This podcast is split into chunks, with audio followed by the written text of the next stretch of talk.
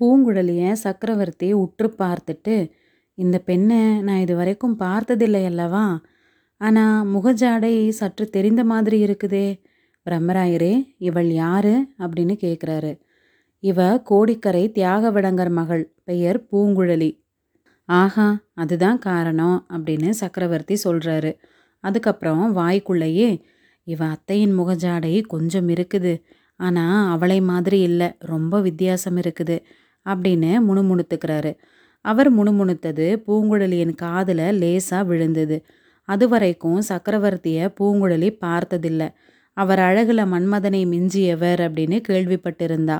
இளவரசரை பெற்ற தந்தை அப்படித்தான் இருக்கணும் அப்படின்னும் எண்ணி இருந்தா இப்போ உடல் நோயினாலும் மனநோயினாலும் விகாரப்பட்டு தோன்றிய சக்கரவர்த்தியின் உருவத்தை பார்த்து திகைத்து போனான் தன் அத்தையை கைவிட்டது பற்றி சக்கரவர்த்தியிடம் சண்டை பிடிக்கணும் அப்படின்னு நினச்சிட்டு இருந்ததை நினச்சி வெட்கப்படுறா. பயத்தினாலும் வியப்பினாலும் கூச்சத்தினாலும் சக்கரவர்த்தியை தரிசித்த உடனே வணக்கம் சொல்றதுக்கு கூட மறந்து நிற்கிறா. பெண்ணே உன் தந்தை தியாகவிடங்கர் சுகமா? அப்படின்னு சக்கரவர்த்தி அவளை பார்த்து கேட்குறாரு அப்பதான் பூங்குழலிக்கு சுயநினைவு வந்தது.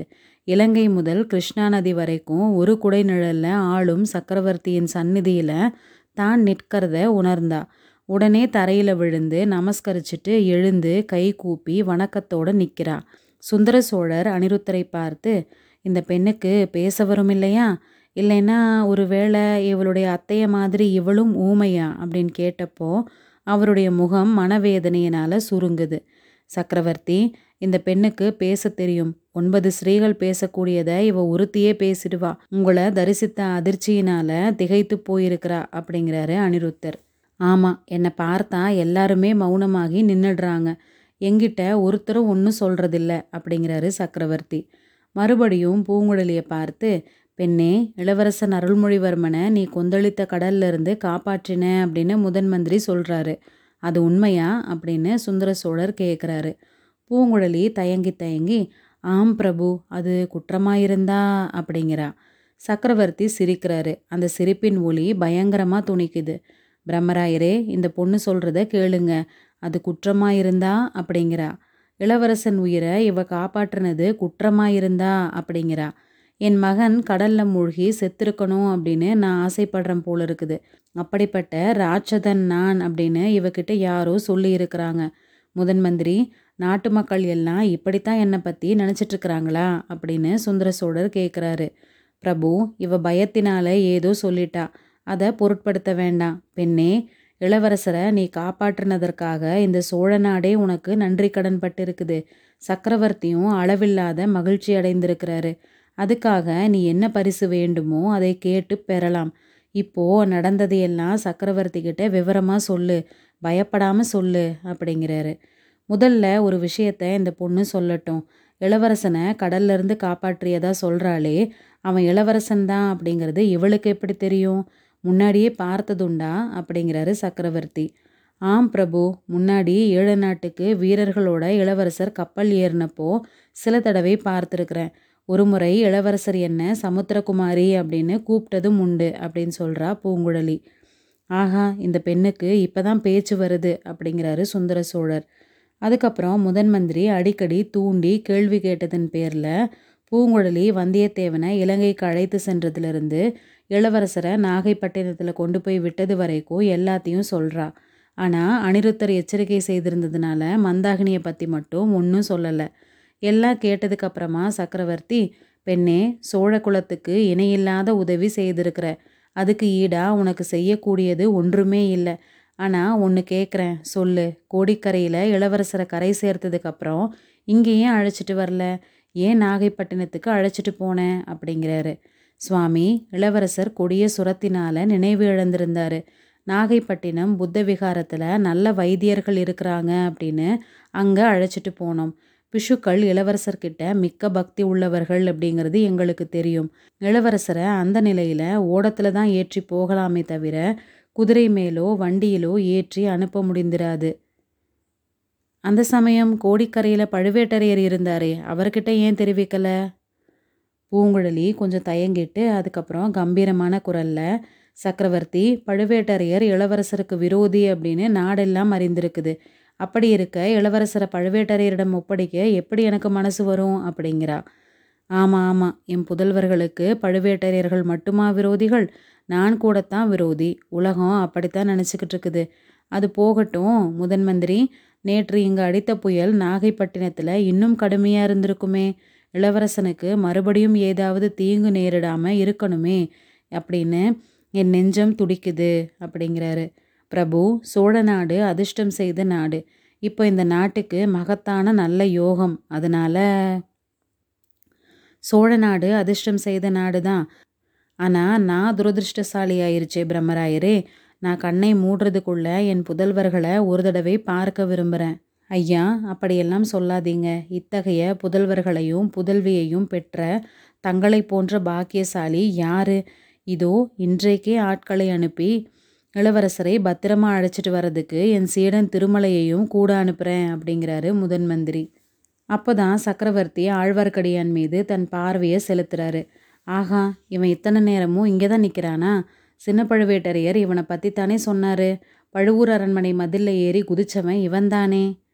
பிரபு அதுக்கு தகுந்த காரணம் இருக்குது. அதை பற்றி நாளைக்கு தெரியப்படுத்த அனுமதி கொடுங்க. ஏற்கனவே ரொம்ப களைப்பாயிட்டீங்க அப்படிங்கிறாரு முதன் மந்திரி. இந்த சமயத்தில் மலையமான் மகளும் குந்தவையும் வானதியும் சக்கரவர்த்தி அறைக்குள்ளே வந்தாங்க.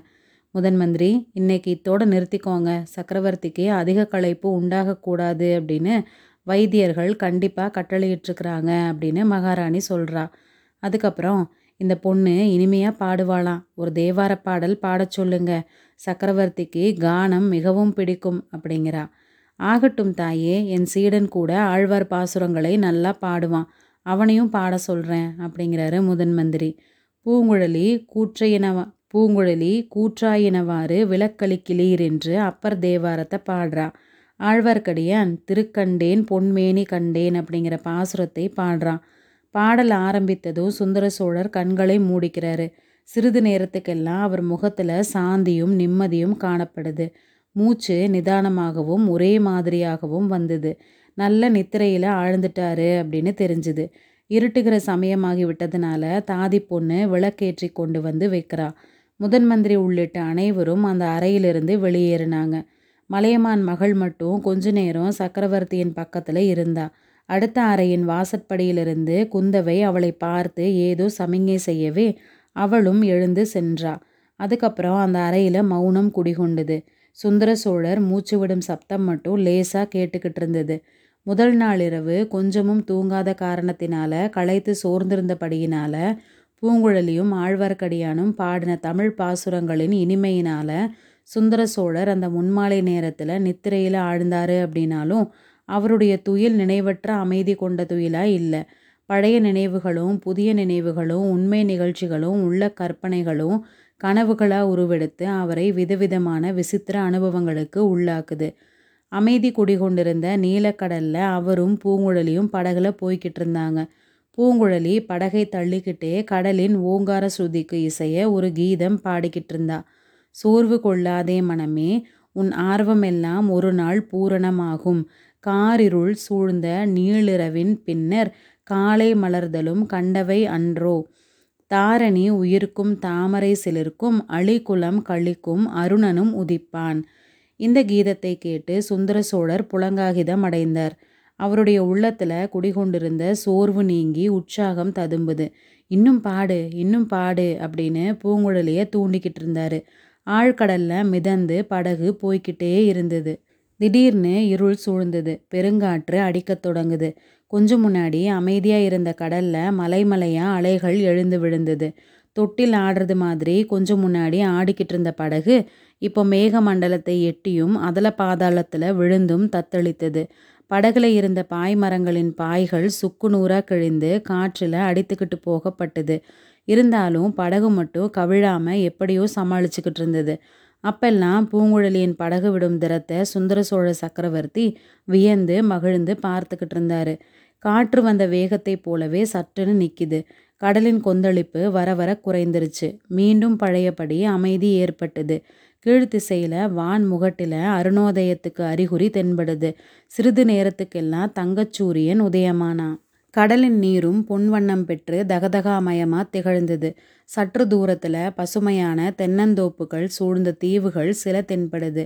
அந்த தீவுகளிலிருந்து புள்ளினங்கள் மதுர மதுரமான குரல்களில் இசைத்த கீதங்கள் எழுந்தது. ஈழ நாட்டின் கரையோரம் உள்ள தீவுகள் அவை அப்படிங்கிறத சுந்தர சோழர் உணர்ந்துக்கிறாரு.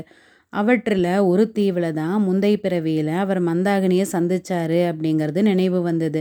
அந்த தீவின் மேலே பார்வையை செலுத்திக்கிட்டே பூங்குழலி கடைசியில் என்னை சொர்க்கலோகத்துக்கே கொண்டு வந்து சேர்த்துட்டே இல்லையா?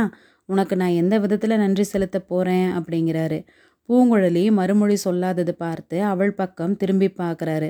அப்படியே ஸ்தம்பிச்சு போய் நின்றுட்டாரு ஏன்னா படகுல இன்னொரு பக்கத்தில் இருந்தவ பூங்குழலி இல்லை. அவ மந்தாகினி. முப்பது ஆண்டுகளுக்கு முன்னாடி எப்படி இருந்தாளோ அப்படியே இன்னைக்கும் இருந்தா. சில நிமிஷ நேரம் திகைத்துட்டு இருந்துட்டு மந்தாகினி நீதானா? உண்மையாகவே நீதானா? பூங்குழலி மாதிரி மாற்று உருவம் கொண்டு என்னை அழைச்சிட்டு வந்தவ நீதானா? அப்படிங்கிறாரு. தான் பேசுறது அவளுக்கு காது கேட்காது அப்படிங்கிறது நினைவு வந்தது.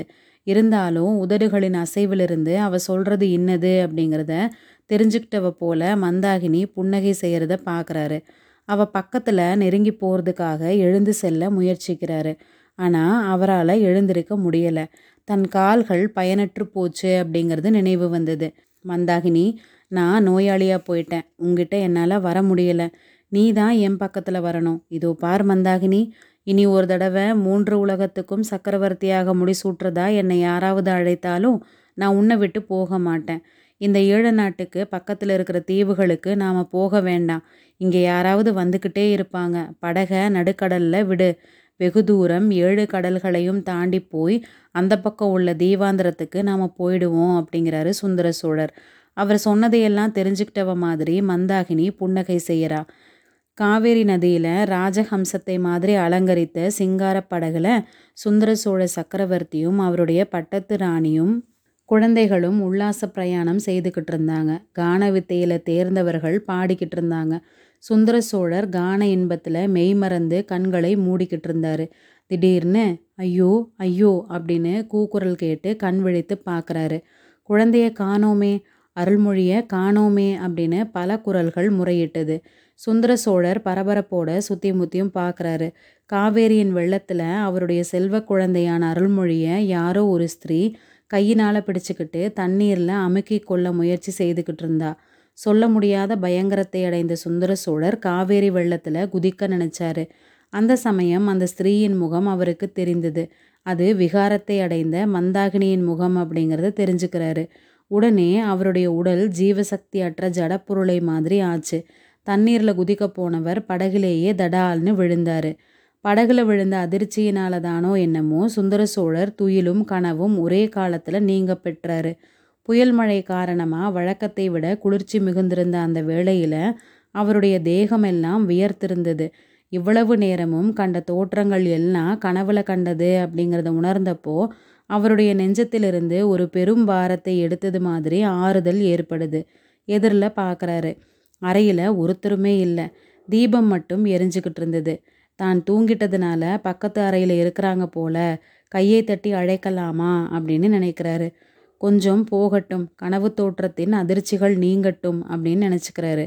அப்போது மேல் மச்சிலிருந்து ஏதோ மிக மெல்லிய சப்தம் கேட்குது அது என்னவா இருக்கும்? முகத்தை சிறிதளவு திருப்பி சப்தம் வந்த திக்கை நோக்குறாரு. மேல் மச்சில் தூணை பிடிச்சிக்கிட்டு விளிம்பின் வழியாக ஒரு உருவம் இறங்கி வர்றது போல தோணுது.